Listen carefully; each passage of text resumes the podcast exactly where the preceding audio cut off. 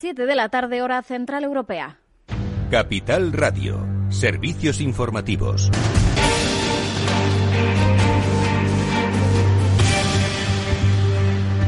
¿Qué tal? Muy buenas tardes. Estamos eh, pendientes eh, de las últimas horas en torno al coronavirus. El eh, Congreso ha aprobado esa prórroga del estado de alarma hasta el 9 de mayo, aunque con opción de levantarlo en el mes de marzo. Había esa polémica con Madrid que quería cerrar solamente por días. Bueno, pues bien, finalmente el Gobierno sí que permite a Ayuso cerrar la Comunidad de Madrid solo los puentes. Tiene los detalles de cómo ha sido la evolución a lo largo del día Pablo Anzola cuéntanos. Sí, eso es porque la, la prórroga de ese estado de alarma ha salido adelante con una amplia mayoría parlamentaria, pero eso sí con el compromiso de que sea el Consejo Interterritorial de Salud el que revise en marzo el estado de alarma y de que Pedro Sánchez tenga que comparecer solo cada dos meses. Sale adelante esta prórroga solo con el no de Vox y la abstención del Partido Popular. Los populares toman esta decisión, ha dicho Pablo Casado, para no dejar sin instrumentos jurídicos a las comunidades autónomas. Evidentemente hay que proteger la salud. Lo primero, para nosotros lo primero. Por eso hoy hemos hemos anunciado que nos vamos a abstener,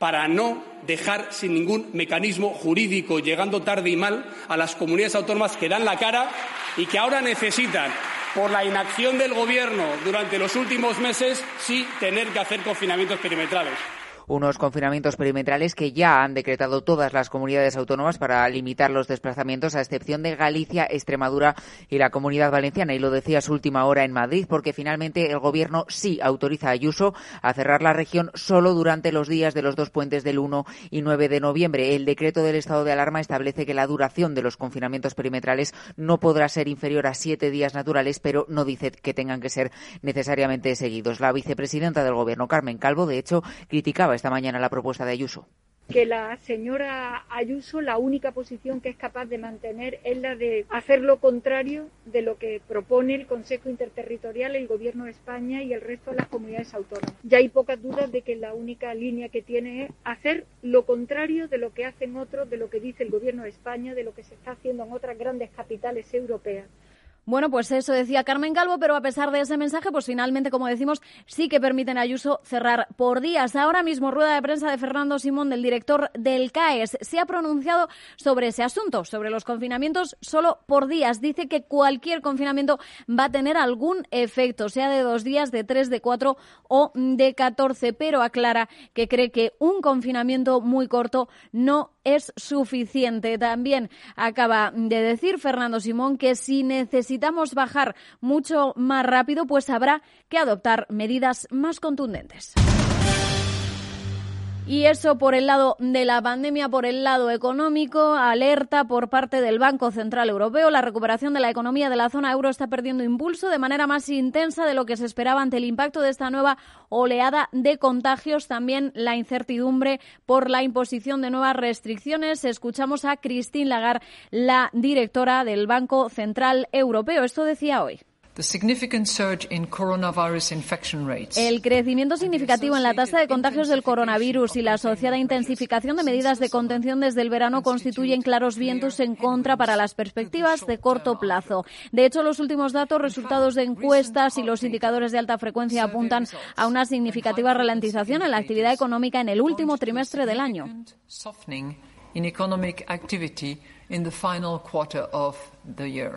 Pues en todo caso el organismo deja su política monetaria sin cambios, eh, también sus programas de estímulo, aplaza esa posible reacción de la entidad hasta su reunión de diciembre, aunque como vemos ya están viendo, ya están reconociendo esa ralentización. Lo que han dicho en todo caso es que sí que van a recalibrar sus instrumentos como sea apropiado para responder a la situación en función de cómo evolucione la pandemia. Y en España, el eh, regulador de nuestro país. El Banco de España se suma a esas previsiones, avisa de que las restricciones derivadas de esta segunda ola de contagios podría lastrar la actividad económica más allá de finales eh, de 2022. Hernández de Cos pide más estímulos para dar crédito e impulsar la economía ante un aumento de la moratoria en nuestro país. Eh, es todo por ahora. Les dejamos con After Work de la mano de Eduardo Castillo. A las 8 eh, de la tarde comienza el balance con Federico Quevedo. Analizará todo este baile de cifras y este baile político en torno a la pandemia. Capital Radio. Siente la economía. Únete al periódico líder en el sector económico. Suscríbete a El Economista y recíbelo todos los días en tu casa o en tu correo electrónico. Más información en el 902 88 93 93 o en club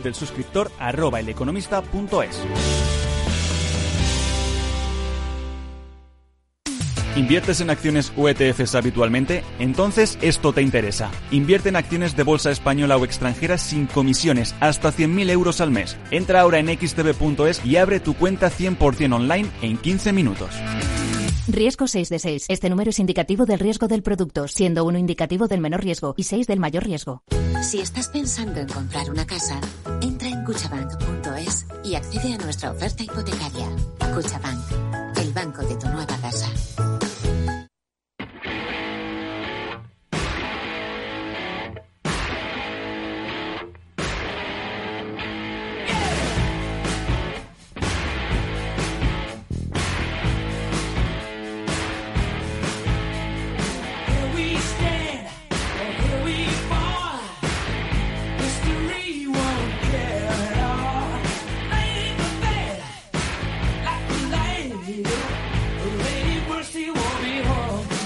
Después del trabajo, After Work, con Eduardo Castillo, Capital Radio.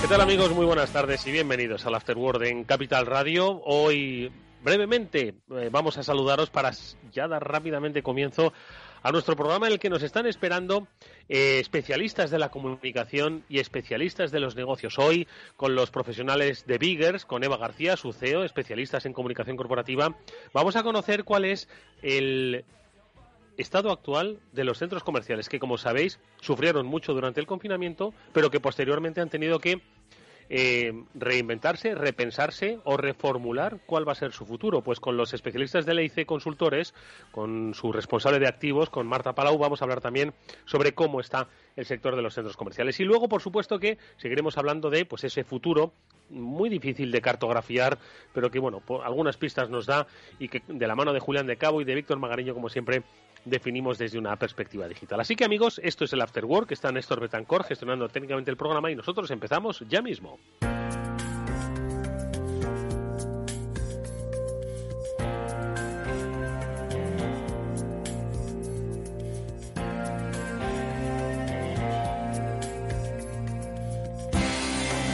Comunícate el espacio de After Work dedicado al mundo de la comunicación corporativa. Aprenderás a valorar la comunicación, aumentarás el valor de tu empresa.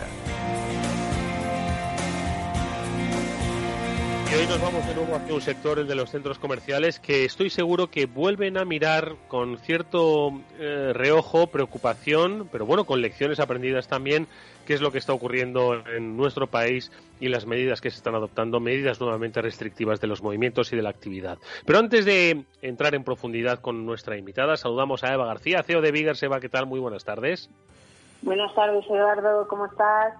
Hoy con ganas de conocer nuevamente cómo pues este sector importante que ha aprendido, que ha sufrido eh, encara una nueva perspectiva, pues incierta, como en realidad todos los sectores de la actividad económica de nuestro país, y que precisamente pues se basa en la movilidad y en eh, el tiempo libre de las personas, algo que ahora mismo pues parece que nos están empezando a volver a cuestionar, Eva. Sí, además eh, yo creo que esta crisis nos está poniendo a todos a prueba, ¿no? Eh, estamos continuamente, no podemos hacer nada, ninguna planificación, porque realmente estamos viviendo en ese tiempo real en el que bueno tenemos que ir adaptando nuestros negocios y nuestra situación y la de nuestros clientes en base a las decisiones políticas que se van tomando, ¿no? Entonces, más que nunca, yo creo que hay que coger esta crisis, ¿no? Con fortaleza y con y con, bueno, pues al final con cierta credibilidad diciendo, oye, nosotros sabemos, conocemos nuestro sector y, y vamos a estar preparados para lo que pueda ir ocurriendo en los próximos días, semanas y meses. Bueno, pues eh, Marta Palau es la responsable de activos de LIC Consultores. Marta, ¿qué tal? Muy buenas tardes, bienvenida. Buenas tardes, Eduardo, ¿qué tal? Pues mira, con ganas de conocer eh, yo no sé si la experiencia vivida, como eh, tras ese confinamiento, bueno, pues el sector eh, se ha tenido que mm, no sé si llamarlo reformular, repensar, reinventar, remozar, no sé cómo llamarlo. Y luego también, Marta, saber un poco cómo estáis asistiendo, ¿no? Desde precisamente el sector a todo lo que está ocurriendo. Sois un sector sensible que, bueno, pues eh, ha capeado. Entonces, no sé si que empecemos un poco por la experiencia vivida de ese confinamiento duro, lecciones aprendidas, que entiendo que estáis, bueno, viendo si las vais a poner en marcha, pues para este futuro inmediato que parece que se avecina. Sí, bueno, pues mira, como bien comentabas, eh, nosotros ya hemos sufrido esta situación. En marzo ya sufrimos esta situación, sufrimos tres meses de confinamiento que fue muy duro para nosotros y para nuestros operadores, sobre todo para nuestros operadores pequeños, fue bastante duro.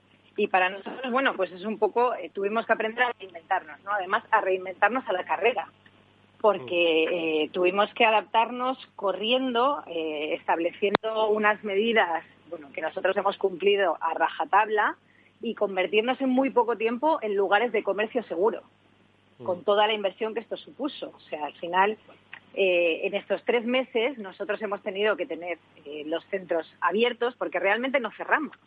Nosotros tuvimos que permanecer abiertos porque teníamos comercios de primera necesidad tanto los supermercados como pequeños comercios de, primera necesidad, con lo cual eh, nosotros, nuestro cash flow se vio muy perjudicado porque, bueno, al final, eh, en el caso de, todo el periodo de COVID, nosotros eh, estuvimos ayudando a los arrendatarios, solamente cobramos lo que son la parte de los gastos comunes porque los centros seguían en funcionamiento, pero las rentas no las cobramos. Pero aún así seguimos manteniendo todos los costes de mantener un centro abierto.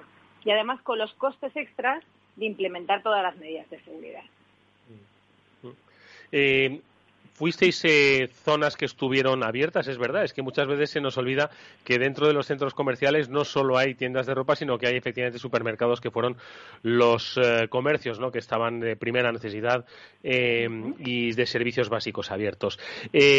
De todas formas, eh, eh, ¿cuál es un poquito la, el aprendizaje que habéis visto? Porque lo que han cambiado, pues no solo han sido un poco las circunstancias económicas, sino también los hábitos sociales. Al final, el centro comercial formaba parte de nuestra vida para muchas cosas que entiendo que han evolucionado, ¿no? ¿Cómo, cómo nos hemos transformado los que vamos a los centros comerciales, Marta? Efectivamente, a ver, eh, los centros comerciales se han visto afectados de diferentes maneras, ¿eh? o sea, dependiendo un poco de la tipología de centro, Hemos tenido centros urbanos donde la gente por cercanía ha seguido yendo y hemos recuperado las afluencias muy rápido y algunos otros centros de extrarradio que hemos tenido muchas limitaciones de movilidad y se han visto mucho más, mucho más perjudicados en este caso. Eh, después teníamos los parques de medianas, que al ser, bueno, ser centros abiertos con operadores grandes, que además han funcionado muy bien, porque han habido sectores que han funcionado muy bien a la vuelta a la actividad. Hemos tenido los deportes, hemos tenido eh, la parte de hogar, que ha funcionado muy bien, y luego hemos tenido otros, otros sectores que se han visto muy, muy perjudicados. Y también ha habido un poco de cambio de comportamiento del cliente. Sí que vemos que se ha reducido el tiempo que permanece el cliente en el centro, con lo cual eso evidentemente afecta a las ventas, pero sí que es verdad que el cliente que viene, viene a comprar. O sea, la gente ya no viene a pasear a los centros comerciales, el que viene compra. Sí, sí, sí directamente va efectivamente a ejecutar la compra antes, bueno, pues iba de paseo y si compraba, pues igual, pues eso que se llevaba, ¿no? Pero echaba la, la tarde o la mañana o el día incluso, ¿no? Entonces, bueno, pues eso... Además, sí, no, no, además teníamos mucho público familiar. Eh, venían con los niños y pasaban el día con los niños y ese público familiar ahora mismo está un poco más contenido, porque ahora venir con los niños, bueno, pues a la gente le está costando un poquito más. Eva, ¿qué reflexiones haces de estas eh, primeras palabras de, Marta? Pues que fíjate cómo evoluciona, ¿no? En, en cuestión de otros meses y en, el cambio un poco radical que también hemos tenido de vida, cómo de repente empiezas a ver que tu cliente eh, y el cliente de tu cliente empieza a comportarse de una manera que tú en un primer momento no habías previsto, ¿no? En principio, cuando se abren los centros comerciales en, a mediados de junio, más o menos, en las diferentes comunidades autónomas, pues nadie pensó que de repente la gente dejaría, ¿no?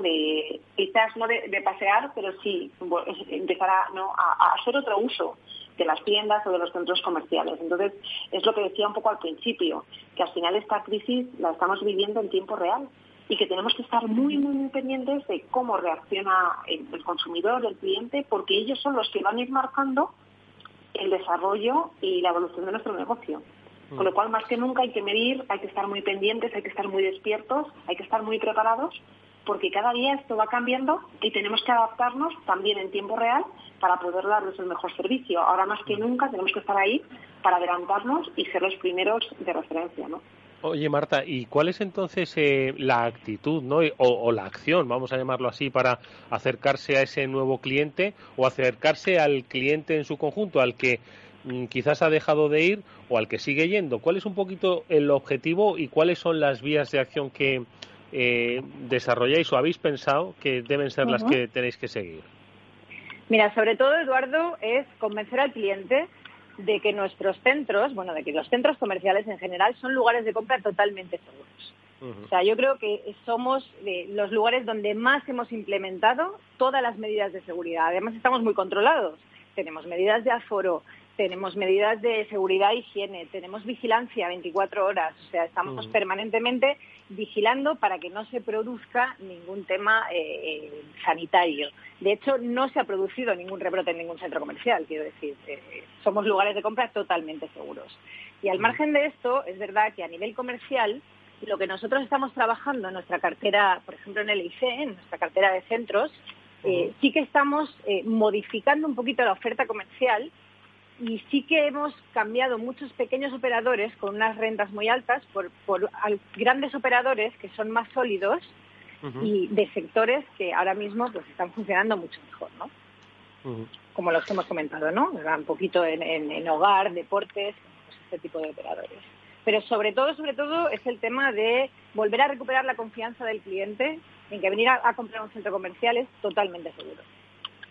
Y Marta, eh, ahora que hablas de los, de los nuevos operadores, em, en una perspectiva de crisis, eh, ¿hay eh, buena perspectiva para el aumento de, de, primero, de centros comerciales gestionados, segundo, de en nuevos negocios, porque hay veces que vamos por un centro comercial y vemos pues que hay muchos locales ocupados, pero que hay otros que están vacíos. Entonces, esperando, ¿no? Pues una oportunidad. Eh, ¿Cómo prevéis que va a haber, pues, tanto lo que es la gestión de centros por parte del EIC como la, eh, la gestión de negocios dentro de esos centros? ¿Va, ¿La gente se va a animar? ¿La gente va a ser un poquito más prudente? ¿Creen que un centro comercial es diferente a la calle, que tiene otra perspectiva? ¿Cómo lo veis? Mira, nosotros en ese sentido somos muy positivos y sobre todo viendo cómo se ha comportado el cliente a la vuelta de estos tres meses que, hemos estado confinados, ¿no? Porque nosotros, por ejemplo, en junio y julio sí que es verdad que tuvimos un incremento de ventas, o sea, eh, de repente las previsiones nos fallaron un poco, ¿no? Porque andábamos un poco perdidos, no sabíamos muy bien cómo iba a reaccionar el cliente y nos sorprendió porque las, vamos, todas las, todas las expectativas se superaron en cuanto a previsión de ventas. Y, hemos ido recuperando las afluencias muy rápido, con lo cual, bueno, hemos visto que, oye, el cliente dentro de, esta situación de incertidumbre sí que ha seguido apostando por los centros comerciales. Entonces, nosotros, por ejemplo, que nos dedicamos sobre todo a la gestión de, centros un poco difíciles que necesitan reconversión, eh, hemos salido reforzados de esta situación. Nosotros ahora mismo hemos cogido, eh, en este año 2020, con toda esta crisis de por medio, hemos cogido cuatro gestiones Oye, pues no está nada mal, la verdad. no está nada mal. Las oportunidades surgen efectivamente en las, en las crisis, ¿no? Pero y Marta, ¿y por qué y por qué necesitan reconversión? Es decir, ¿qué, ¿qué es lo que pasaba? ¿Simplemente era un cambio de era? ¿Simplemente era una no haber entendido que vienen nuevos tiempos? ¿O tener eh, mentalidad abierta para entender que vienen nuevos tiempos? Es, es un poco la mezcla de todo, ¿no? Hemos tenido, han habido centros que bueno, han tenido muy poquita inversión, porque no se ha confiado en el proyecto, porque efectivamente no se había pensado en una reconversión en ese sentido, no se había visto el potencial del proyecto y nosotros estamos muy acostumbrados a este tipo de proyectos.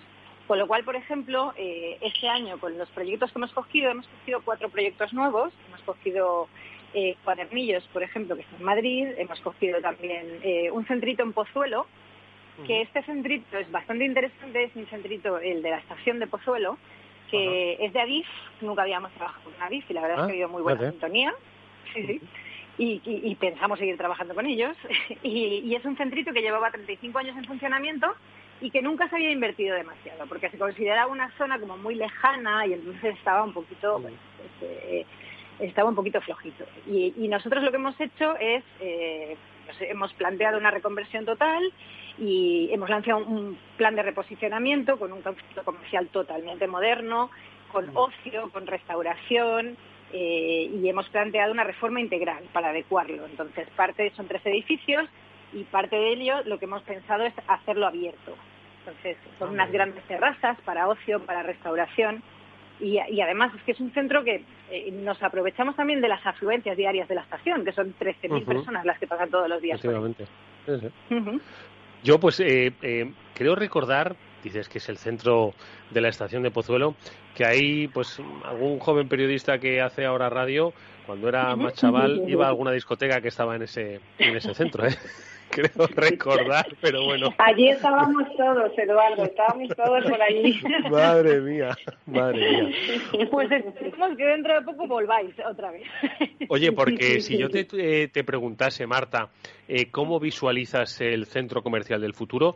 Eh, eh, atrévete a hacer una definición y no tanto basado en, obviamente, no, pues la pandemia, no, pues ha marcado un poco nuestra forma de relacionarnos, pero no, ojalá, no será eterna. Conviviremos, obviamente, con ella y ha cambiado nuevos hábitos, pues que ya se han implantado y que no sabíamos que podían funcionar y han funcionado de manera obligada, pero han funcionado y se van a quedar. Entonces, si tú cierras los ojos, ¿cuál es eh, el centro comercial del futuro? ¿Qué usos le ves? Porque, mm, bueno, quizás los que conocemos ahora, tú lo tú decías, ¿no? Antes, pues paseábamos, echábamos la tarde, hacíamos alguna compra, otros iban expresamente a comprar, al mismo tiempo se podía haber restauración. Entonces, eh, yo no sé si eso va a cambiar, si eh, en esa previsión que te atreves a hacer, pues la, la forma en la que el centro comercial va a formar parte de nuestra vida va a ser diferente, evolucionada, radicalmente distinta. No sé si te atreves, a ver.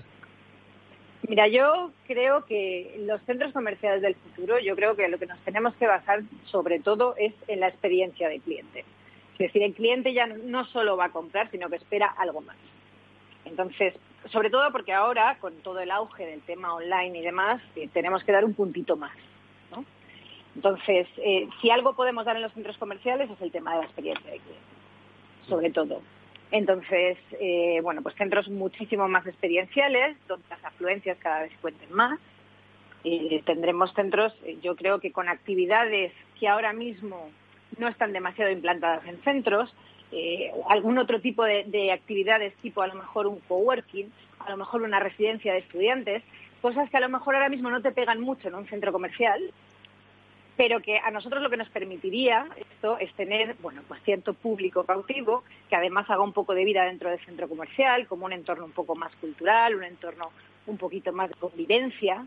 O sea, no solamente es que vas a comprar, sino, bueno, vas a vivir un poco más el centro comercial. Ah, no está mal, no está mal retransformarlo, ¿no? En un espacio de eh, intercambio social, cultural, no solo eh, comercial, económico y gastronómico, ¿no? Darle pues una amplitud un tanto mayor. Muy interesante. Eva, ¿qué te parece?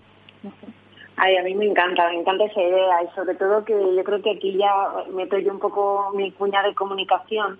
Creo que también es tiempo para, para que todos esos operadores, esas tiendas que están hoy en día en, los centros comerciales, pues vean que, también es, es tiempo de, comunicar con el cliente de otra manera, de seducirle, de quizás combinar lo que es la actividad eh, comercial en la tienda con una fidelización a través de herramientas digitales para que vengas a comprarme, pero ya sabiendo lo que puedes comprar. Es decir, yo creo que ahora, mm, eh, evidentemente, los centros comerciales se van a tener que reinventar, pero a partir de la reinvención y, del cambio, ¿no? También de mentalidad de, los, de los comerciantes que están en ellos, ¿no? Porque evidentemente el modelo ya ha cambiado y nosotros tenemos que cambiar con él si realmente queremos seducir a nuestros clientes y que sigan viniendo ¿no? a comprar a nuestras tiendas. Entonces yo creo que aquí el reto es, doble y la comunicación yo creo que va a tener un papel fundamental para esa fidelización. Eh, la comunicación y entiendo, eh, Marta, también que la digitalización, ¿no? Que, eh, la digitalización. ¿Por dónde, qué áreas hay que implementar, apostar, invertir para esta transformación, para esta evolución de los centros? Bueno, a ver, el, tema digital y el tema online está claro que ha llegado para quedarse y además lo que hemos visto ahora mismo en la pandemia es que simplemente se ha acelerado el proceso que ya se estaba dando, ¿no? Lo que pasa es que ahora mismo se ha acelerado a marchas forzadas. Entonces, eh, tanto nosotros como centros comerciales como las propias tiendas tenemos que adaptarnos a eso. O sea, al final, eh, el online tiene que ser un complemento de lo que es la compra offline, lo que es la compra en un centro comercial. Entonces tenemos que mm. estar totalmente integrados. Y mm. eso, o sea, al final es integrar un poquito todo lo que son los sistemas digitales para facilitar la compra y la experiencia del cliente.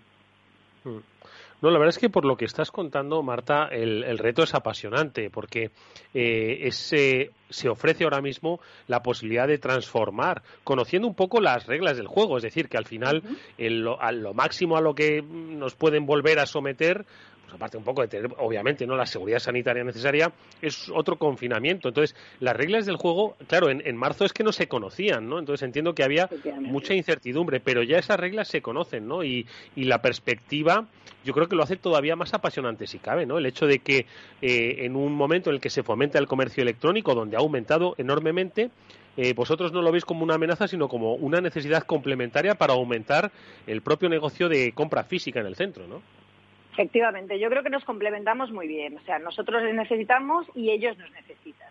Ahora mismo el online tiene ciertos problemas, eh, bueno, pues tiene problemas en cuanto a pensar, hombre, ¿hasta cuánto se puede ganar dinero en online? ¿no? O sea, el, tema del online lo que tiene, tiene problemas, por ejemplo, en el tema de los costes que soporta.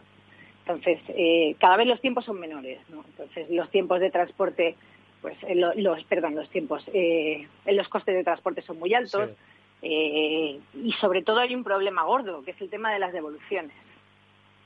Mm. El online tiene, tiene un problema gordo con las devoluciones. Entonces, ¿hasta cuándo pueden soportar las devoluciones? ¿no? Mientras que para nosotros no, no, nos, no nos suponga un coste económico, eh, el online tiene un problema para esto, con lo cual ahí tenemos que complementarnos.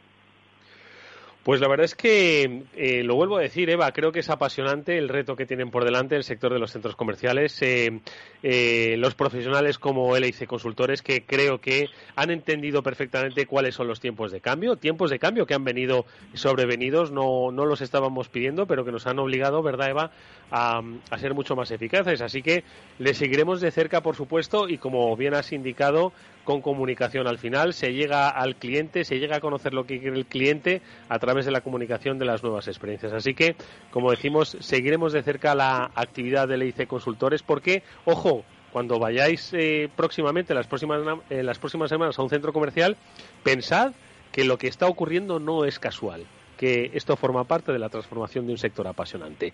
Marta Palau es Asset Manager de LIC Consultores, la responsable de activos de LIC. Marta, muchísimas gracias. Y mm, a Eva García, CEO de Biggers, igualmente gracias. Ha estado muy interesante. Muchas gracias, Eduardo. Oye, que nos encontremos los tres en el, em, en el centro de la estación. no sé en dónde, pero nos encontraremos en Pozuelo. Nos vemos gracias. En efectivamente. Hasta muy pronto. Gracias. Buenas tardes, Eduardo.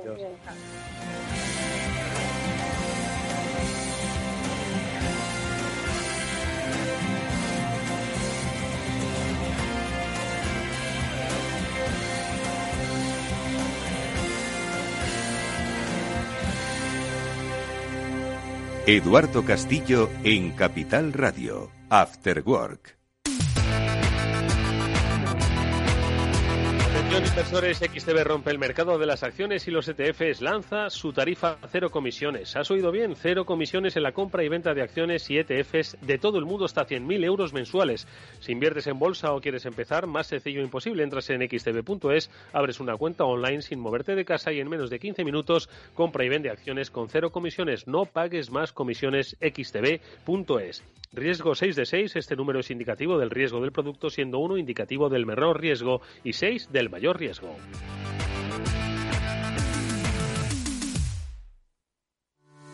A la hora de invertir, la diferencia entre la convicción y la palabrería está en el grado de compromiso que eres capaz de asumir. El nuestro es este. En Finanbest solo ganamos si tú ganas primero. O lo que es lo mismo, en Finanbest, si no sumamos, no restamos. Conoce todas las ventajas del Result Investment. Tienes mucho que ganar.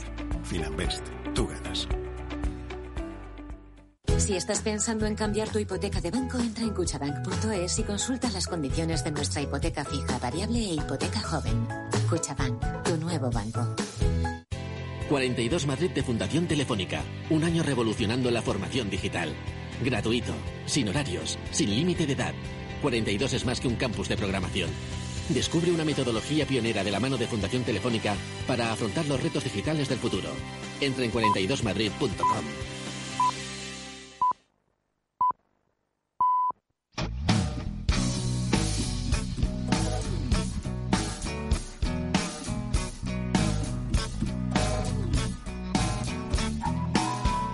After Work con Eduardo Castillo.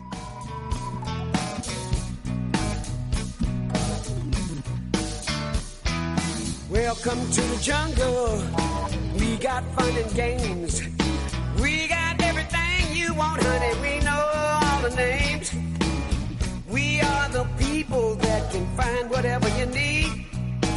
If you got the money, honey, now we got your disease in the jungle.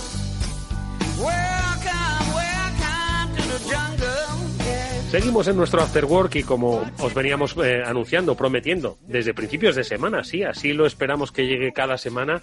Hoy Julián de Cabo y Víctor Magariño, nuestros guías en el mundo digital, nos vuelven a acompañar una semana más, pues para darnos eh, una idea sobre, bueno, pues hacia dónde se dirige nuestra vida y nuestra personalidad, como digo, en estos azarosos mundos digitales. Hoy con temas sobre privacidad y un tema que les voy a plantear, que el otro día leí así un poco por encima y que, ojo, que voy a desarrollar un poco más en profundidad. Se sorprenden nuestros amigos de por dónde saldrá. No es que era un término.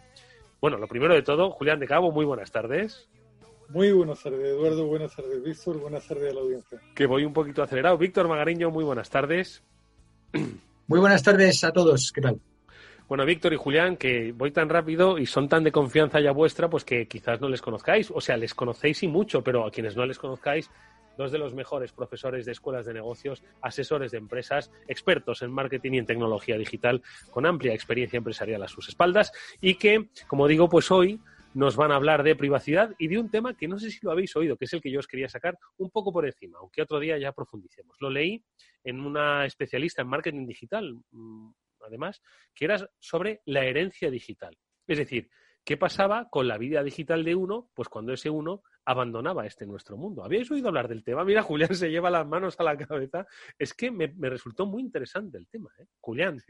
Ha habido incluso alguna polémica años atrás con Bruce Willis, que se metió en un lío con, me parece que fue Apple, la cuenta de las canciones que tenía compradas en iTunes Music, que quería que sus hijas lo heredaran, o no sé qué historia, algo así. Sí, ha habido, es un tema que está ahí pendiente y flotando. Pero pendiente y flotando no puede ser porque ya tenemos mucha vida digital, mucha gente, los maduritos digitales que diría Víctor, y que bueno, pues algún día, pues en fin, que sea tarde ese día, pero no estaremos aquí. Y nuestra vida digital es intensa, la vuestra es intensa, ¿o no? Víctor. Sí, no, no, no eh, efectivamente, como dice Julián, no está bien regulado el tema. Eh, hay por ahí varias eh, polémicas eh, andantes y bueno, en principio habrá que tratar los datos como cualquier otra herencia posible, pero hay temas de recuperación de contraseña.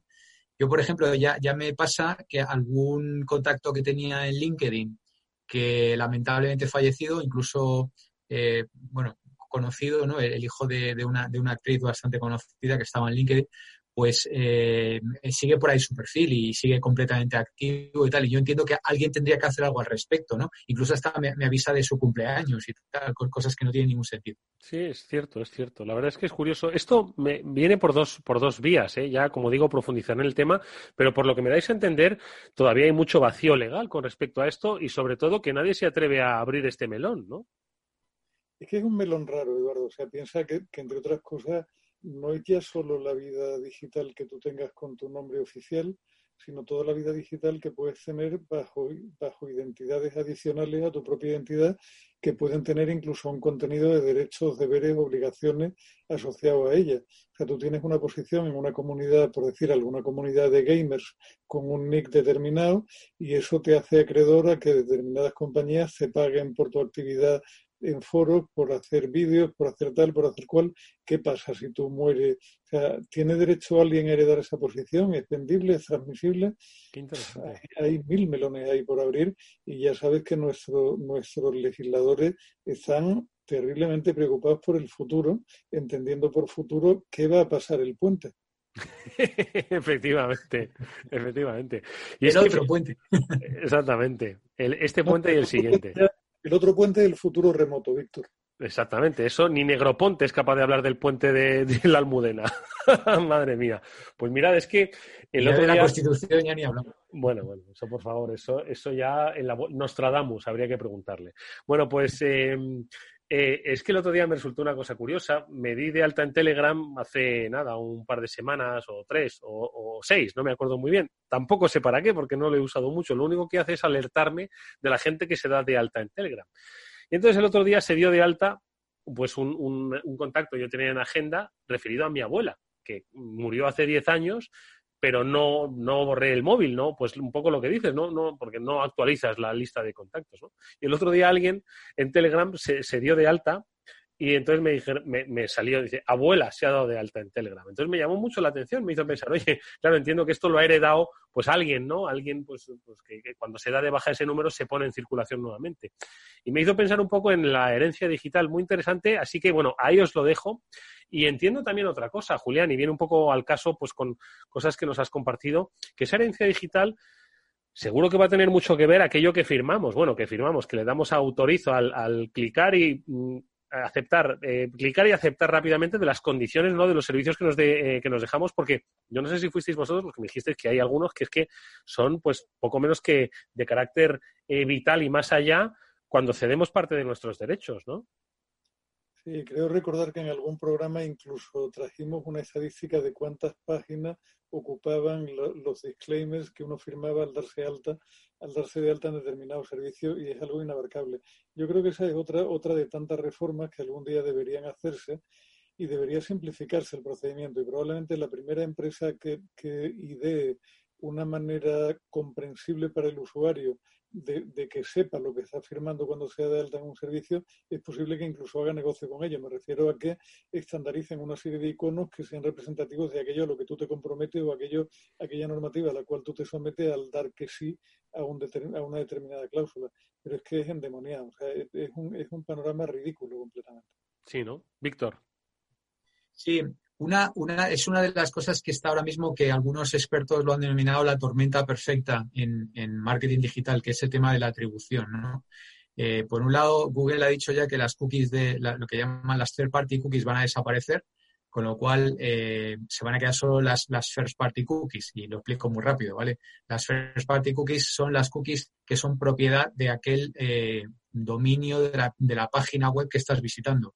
Las third parties son las que no son propiedad de ese dominio, que hay un tercero que obviamente con permiso o a, través de uno de los grandes ha introducido esas cookies. ¿no? Parece que las third party cookies van a desaparecer. Eh, eso unido a lo que ya hemos comentado, que es eh, la, no autorización eh, del uso del identificador de anunciantes por parte de Apple, se piensa que Google va a seguir con Android, pues estas dos medidas conjuntas van a suponer una pequeña revolución a la hora de algo que es eh, gracias a lo que ha crecido el marketing digital e Internet en general, que es el tema de la atribución de los clics. ¿Quién está detrás de un clic? ¿no? Eh, es un poco el, tema. Y eso tiene que ver con lo que, con lo que estamos comentando de, cuántas páginas autorizas y apruebas. Lo, lo, de la GDPR no está funcionando bien, porque todas estas notificaciones de, cookies y demás, pues no, no, están siendo debidamente utilizadas. Y ya hay un montón de, de empresas y de investigaciones que están denunciando esto y que esto tiene que cambiar, ¿no? Entonces, bueno, va a ser interesante los escenarios que se van a, que se van a generar a partir de, a partir de esa tormenta perfecta, ¿no? Porque obviamente, pues igual hay un escenario de suscripciones eh, habría un escenario de suscripciones de gente que paga por determinados servicios, que eso sabes perfectamente quién son. Luego habrá otro escenario de gente que esté dada de alta sin pagar, pero que también sepas quién es, porque por lo que sea. Y luego el tercer escenario sería pues un poco lo, de siempre, ¿no? Hay quien lo llama el back to the future, ¿no? Regreso al futuro, que es, eh, bueno, pues eh, con, con algún tipo de orientación contextual, tal, pues más o menos yo calculo que de ahí detrás hay un hombre, una mujer, hay un joven, un viejo, pero en realidad no tengo mucha idea de la atribución, ¿no? Entonces estos, estos tres escenarios parece que se están dibujando como los tres probables a la hora de, bueno, de por un lado respetar la privacidad y por otro lado intentar buscar la atribución. Pues yo creo que en este escenario que describís eh, sería interesante comentar un, un, informe que nos ha compartido Julián sobre eh, las compañías pues, que normalmente utilizamos pues, de redes sociales o de servicios, ¿no? Pues cuál es un poco el, nivel de mm, privacidad que respetan o el nivel de privacidad que nos quitan de, manera voluntaria. Ojo, aquí nadie roba nada, aquí nosotros lo damos, lo que pasa es que no nos damos cuenta. ¿Cómo has llegado hasta este informe? Es muy interesante y ahora si quieres, Julián, lo pormenorizamos. ¿Cómo has llegado hasta este? Pues por un par de rebotes digitales, Eduardo. Al final uno, uno tiene su fuente, va mirando y al final una fuente te lleva a otra y esa es una, es una gente que hace una aplicación específica de privacidad multiplataforma que tiene buena pinta y que aparentemente está teniendo su repercusión. Y es interesante porque te hacen, te hacen una tabla comparativa de todo lo que saben determinadas marcas de Internet sobre ti. Y realmente a mí, hay, si, hiciera un resumen, es una tabla amplísima y, si os ha dado tiempo a medio mirarla, es preocupante. Hay, un, dato que si yo fuera Víctor, que es el más marketingiano de todos los que estamos aquí, me pondría los pelos tiesos, y es que la séptima del listado, con un 38,24% de datos, de, de datos personales recolectados, es nada más y nada menos que Tesco, que es la compañía que históricamente primero hizo una labor brutal con el mundo del CRM pero lo hizo muy bien enfocado y muy enfocado, eh, digamos, en favor de sus clientes. Y como comparación, Eduardo, y, perdonadme que no voy a hacerlo de Abascal el otro día, pero casi casi, cuando hablamos de Facebook, que no por casualidad es la primera de la lista, resulta que Facebook colecciona un 70,59% de nuestros datos personales.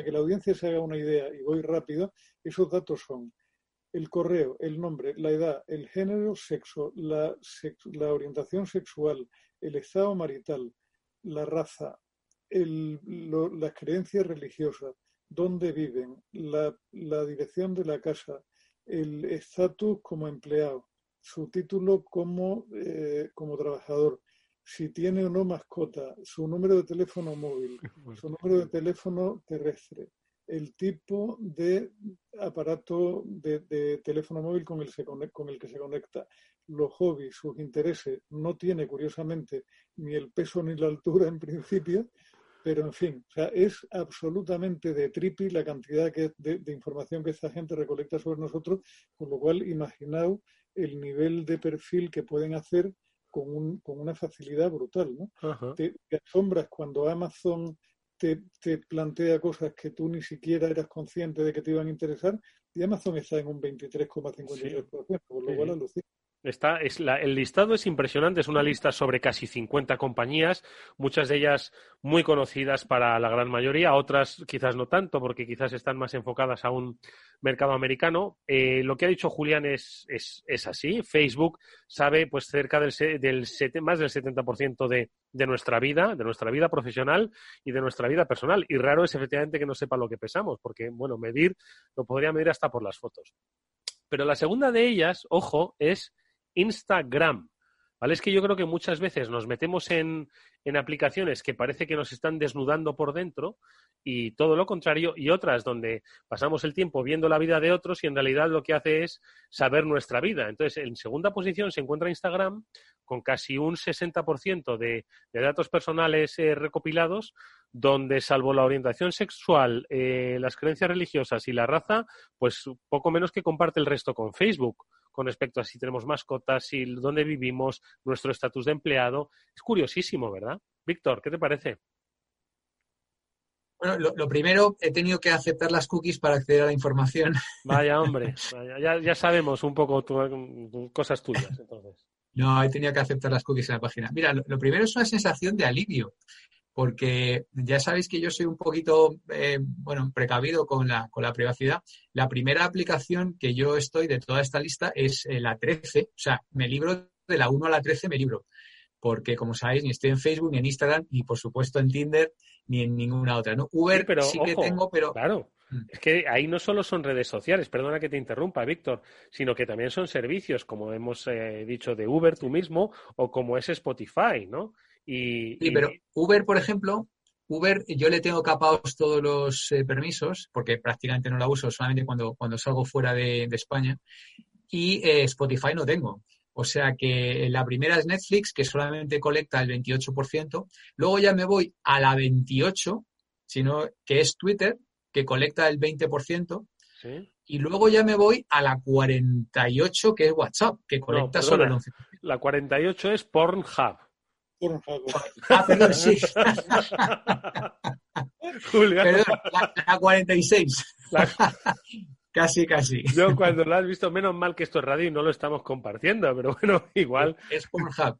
Exactamente. Sí, es Pornhub, lo único que sabe, 5,8. que es lo que sí, lo que sabe Pornhub de ti, solo dos cosas, a ver si sigo la línea. La página web de porno dice ah, el tipo de, de device, el tipo de, de aparato o dispositivo, y luego qué más, y luego Se refiere al, al dispositivo electrónico. ¿no? sí, y luego los intereses, claro, pues entiendo, sí, claro, los intereses. Bueno, ahí se me ha colado una, está porque que no la había visto. Google Maps es la 31. Se me ha colado, la 31 también. Google Maps sí, que, que colecta un 20% de la información. Bueno, Eh, y luego también, eh, bueno, te- tengo que admitir, eh, el otro día me di de alta por primera vez en toda mi vida en Facebook. Y la razón es que me lo, me lo exigía un ejercicio que tenía que hacer para una compañía y tal, y tenía que tener un perfil en Facebook para formar parte de un grupo y tal. No tengo ningún amigo. Creo que, creo que debo de ser el único usuario de Facebook con cero amigos. y sin embargo lo saben Eh, ya todo de ti, macho. Probablemente sí, pero bueno. Tampoco me he bajado la app, con lo cual si no tienen el móvil le- están un poco capados también. No, a mí, fíjate, Pero no, es, es interesante. te digo la verdad que también... Perdona, Julián. No, no, no, que lo de, lo de Víctor con Facebook ha sonado como cuando las folclóricas decían que se desnudaban porque lo exigía el guion. Efectivamente. Bueno, si hay que hacerse de Facebook, pues uno se despelota, Víctor. ¿Qué le vamos a hacer, no? No, pues a mí, como, como dice Víctor, también me ha llamado la atención, fíjate, las posiciones de unos y otros, ¿no? Sinceramente, yo, pues yo, la verdad es que mm, tengo las dos primeras. Tinder y Grinder no soy usuario. De Uber sí, hay otras que son, pues entiendo que muy de mercado americano, que desconozco siquiera. Y, y otras tantas, ¿no? Otras tantas que pensa- pensaría inicialmente que tendrían que estar como más arriba de la lista. Por ejemplo, Amazon yo diría que pensaba, ¿no? Que podría estar más arriba de la lista y como bien ha apuntado Julián, solo está en el puesto 23, pues por aquello que tienes la sensación de que te conoce mucho. Twitter también diría que a veces da esa sensación de que tendría que estar como un poquito más arriba. Y por ejemplo, Uber, pues, mm, o Spotify, pues son eh, eh, aplicaciones donde a priori no dirías, bueno, al final es llévame de aquí a acá y, punto final, o quiero escuchar a Julio Iglesias, ¿no? O quiero escuchar a las folclóricas, que decía Julián. Entonces, fíjate que me, me llama mucho la atención y estoy seguro de que si hacemos una encuesta, mm, yo creo que la gente se sorprendería mucho sobre, sobre qué puesto ocupa cada una de ellas, ¿eh? La verdad es que eh, es sorprendente la lista y, y lo que te agobia es pensar lo que pueden llegar a perfilar sobre ti, como estés en cinco o seis de ellas, si les autorizan a cruzar datos, ya te hacen un traje absolutamente a medida. Lo que da un poco de, de no de miedo, eh, en ese listado que Julián se ha detenido, ojo, porque hay todavía muchísimas más características que no has dicho, que es, entre otras cosas, por ejemplo, el, el Mother's Maiden Name, no sé a qué se refiere, el, el nombre de, Nombre de soltera. soltera, ¿no? Sí. Entiendo, ¿vale? Eh, empleados eh, actuales, a- a- empleados pasados, detalles de tu cuenta bancaria, obviamente, el salario también, eh, social profile, hobbies, intereses, el país de nacimiento, alergias e intolerancias y eh, salud y estilo de vida. Es decir, esto es lo que al final eh, también llama la atención. Al final son, pues, eh, pocas las aplicaciones que saben cosas de ti, pero hay aplicaciones que saben que saben cosas de ti en el terreno de la salud, ¿no? Entonces, al final esto va a ir increciendo, entiendo, ¿no? ¿Qué opináis? La gran duda además es el cruce de información que hacen entre ellas, porque con lo que comentaba Víctor antes de, de quién maneja y quién gestiona las cookies de terceros, te puedes ver a veces en, en líos verdaderamente serios. Víctor. Sí, eh, a ver, yo una vez recuperado de- del susto, porque ya veo que, ya te digo, no, no veo un, un impacto muy duro. Eh, una, una cosa que yo suelo repetir mucho en mis clases es que, y, y ahora es, co- cobra cada vez más, más importancia, es no hace falta conocer mucho para hacer buenas recomendaciones, un poco lo que dice, lo que dice Julián, ¿no? Eh, entonces, eh, el, el balance entre eh, prueba que me conoces y ayúdame debe de, debe de ganar la parte de ayúdame. O sea, tú dame un montón de información con muy poquitas cosas, ¿no? Pues básicamente el, el correo, eh, el género, más o menos, la edad, sí, eso son, son tres, tres o cuatro variables. Contra más variables, más riesgo tienes de ser lo que en inglés se llama creepy, ¿no? De intrusivo o, o yuyu o, o tal, ¿no?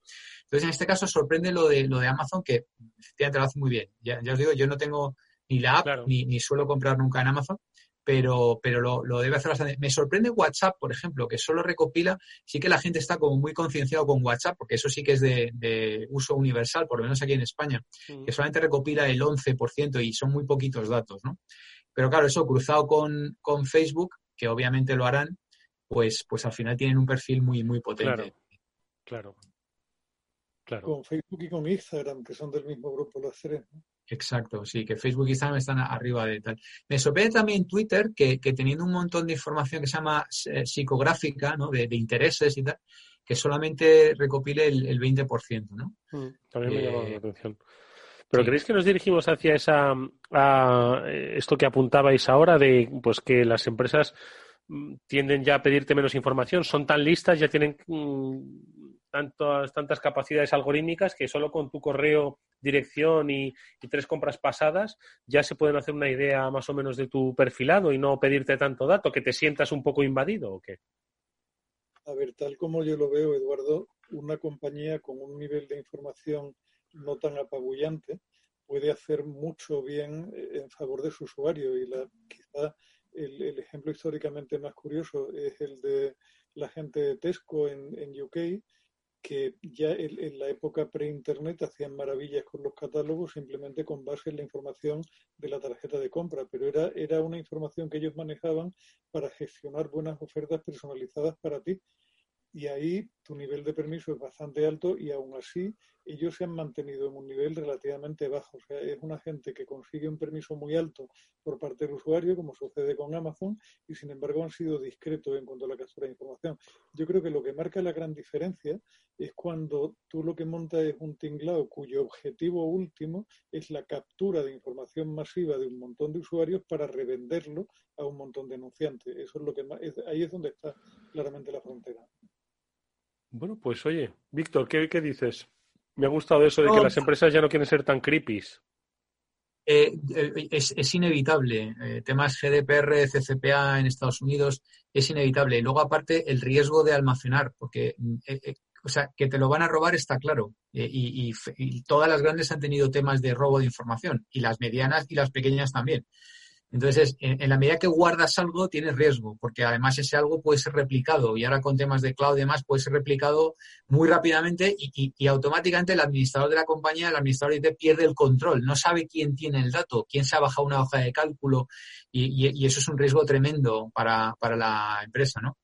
Yo creo que el, dato de, localización eh, es también crítico, ¿no? Eh, cruzado con el resto y curiosamente no es tan ubicuo o ubicuo como, como otros, ¿no? Eh, el tema de la localización es muy importante. Si sabes quién eres y dónde estás, pues puedes adivinar un montón de, un montón de cosas, ¿no? Eh, sí, la verdad es que no, es apasionante ¿eh? el, el, el, cruce y sobre todo, fíjate, a este, a este mm, mapa que nos ha de, eh, compartido Julián, yo creo que habría que añadirle, porque eso también mucha gente no lo sabe, pues los cruces empresariales, quién pertenece a quién y, qué pertenece a qué, ¿no? Porque yo creo que esto también nos ayudaría a hacernos una idea de hacia dónde además yo creo que se van a dirigir pues, eh, pues un poco el futuro de estas compañías en el sentido de, bueno, pues eh, si de repente entre Facebook, Instagram y ¿qué más tiene Facebook? WhatsApp, ¿no? Eh, es que ya me lío, porque, ay, y YouTube no aparece aquí, por cierto, sí aparece, ¿no? No, no, lo, no me suena, no lo he visto. Fíjate. Pues entiendo que esto pues va a generar un debate no solo ya por el monopolio ¿no? de mercado de los servicios de los que hablábamos hace un par de programas, sino también el monopolio de los, los datos personales de las de los individuos ¿no? que usan estos, estas aplicaciones. Hay, una, una, muy curiosa ahí que acabo de ver, la 29, que es la aplicación de COVID-19 de, del gobierno británico, NHS COVID-19, que recopila un 29, cuando hay un montón de estas y la única que sale es la del gobierno británico.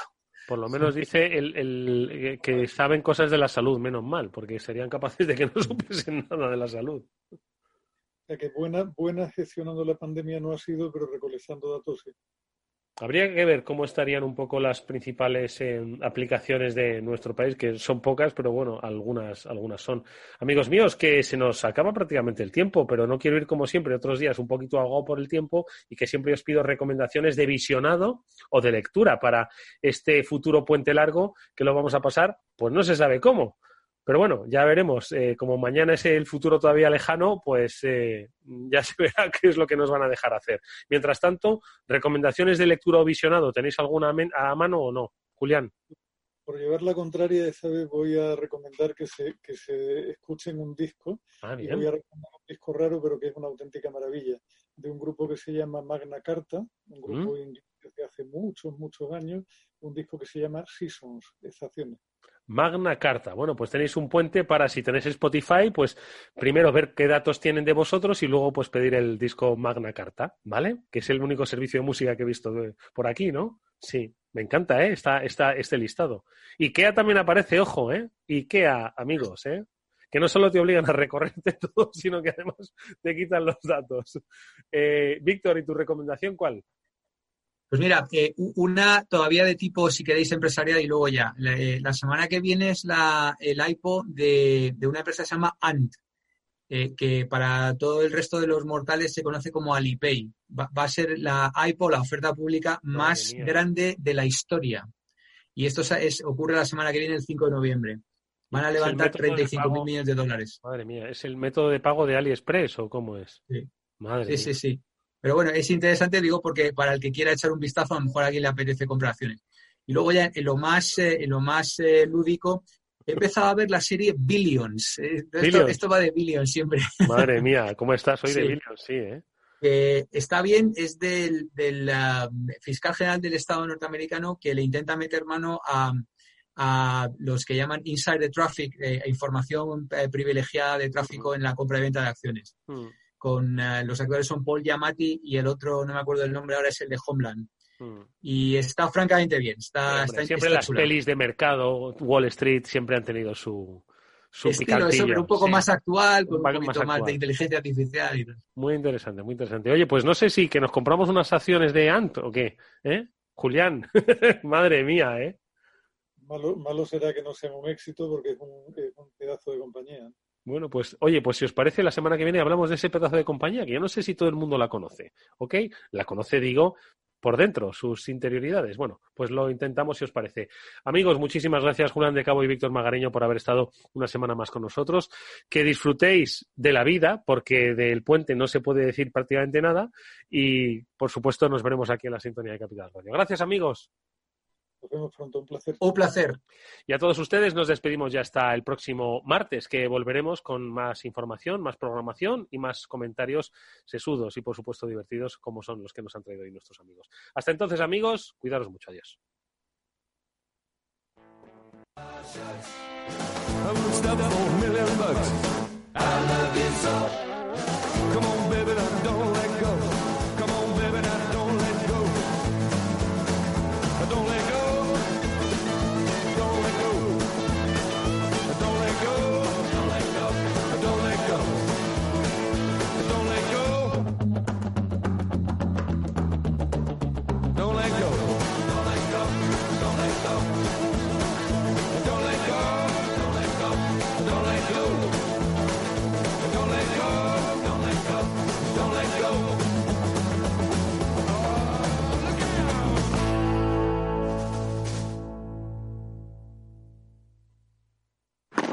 Si te gusta el pádel, en Capital Radio tenemos tu espacio.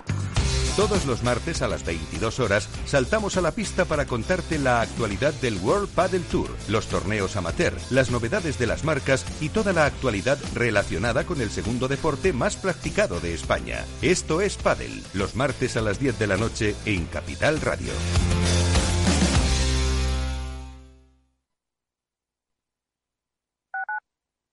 Capital Radio Madrid 105.7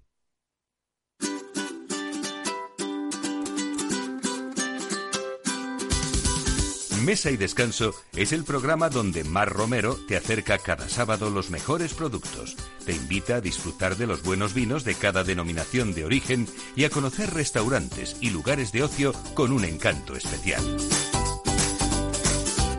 Mesa y Descanso, 15 años en antena compartiendo contigo momentos gastronómicos únicos. Escúchalo mañana de 1 a 2 de la tarde. Capital Radio. Aportamos valor. ¿Cuál es el plazo de vigencia del aval línea ICO COVID-19? El plazo del aval emitido coincidirá con el plazo de la operación hasta un máximo de cinco años.